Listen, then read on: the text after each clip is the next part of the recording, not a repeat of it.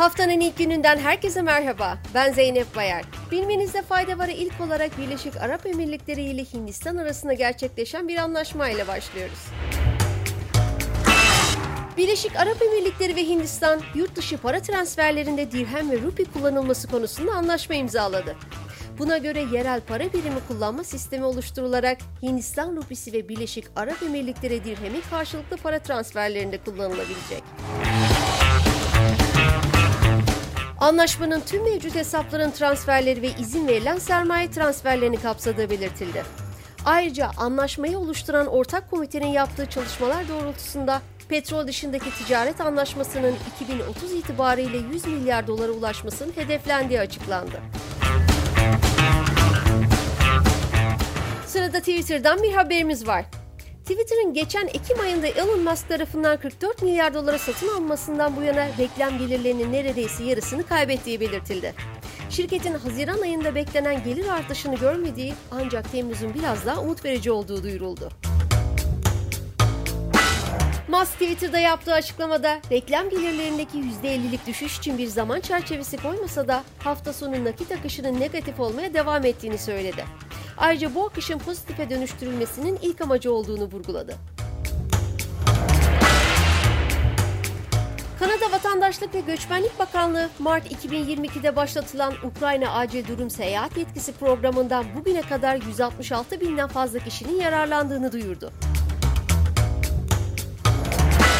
Açıklamada bu kişilerin halen geçici ikamet statüsüne sahip olduğu ancak alınan yeni kararla 23 Ekim 2023'ten itibaren ücretsiz olarak kalıcı oturma izni başvurusunda bulunabilecekleri belirtildi.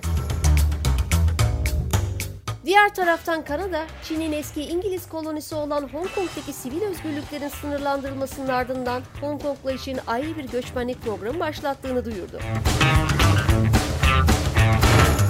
Kanada Vatandaşlık ve Göçmenlik Bakanlığı'nın açıklamasında 15 Ağustos'tan itibaren Kanada'da daimi ikamet için başvuran Hong Konglular için artık bir eğitim şartı istenmeyeceği vurgulandı.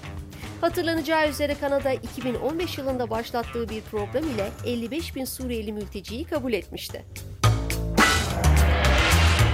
Çinli yetkililer uzaya zebra balığı gönderme hazırlığında. Gelin haberin detaylarını birlikte inceleyelim.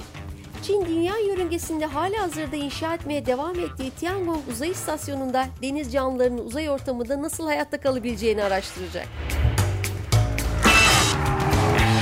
Diğer taraftan Tiangong uzay istasyonuna gönderilecek zebra balıklarının yerçekimsiz ortamın canlılar üzerindeki etkisine dair yeni ipuçları sunacağına inanılıyor.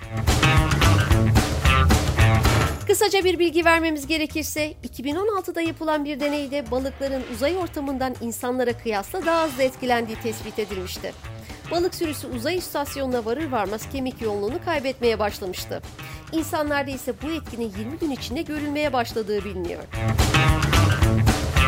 Son haberimiz kavurucu sıcaklara karşı alınan tedbirlere ilişkin.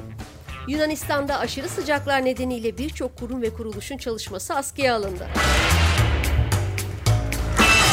Çalışma Bakanlığı'nın kararıyla özel sektör ve kamuda çalışanları korumak amacıyla uzaktan çalışma tavsiye edildi. Birçok kamu kurumunda randevular başka tarihe ertelenirken çoğu kurumda işe geliş ve dönüş saatleri esnetildi.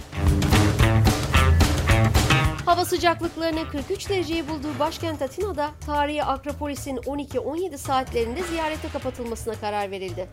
Öte yandan evlere paket servis hizmeti ise aşırı sıcaklar nedeniyle 12-17 saatlerinde durduruldu. Bilmenizde fayda varın bugünkü bölümünün sonuna geldik. Sağlık ve mutlulukla kalın.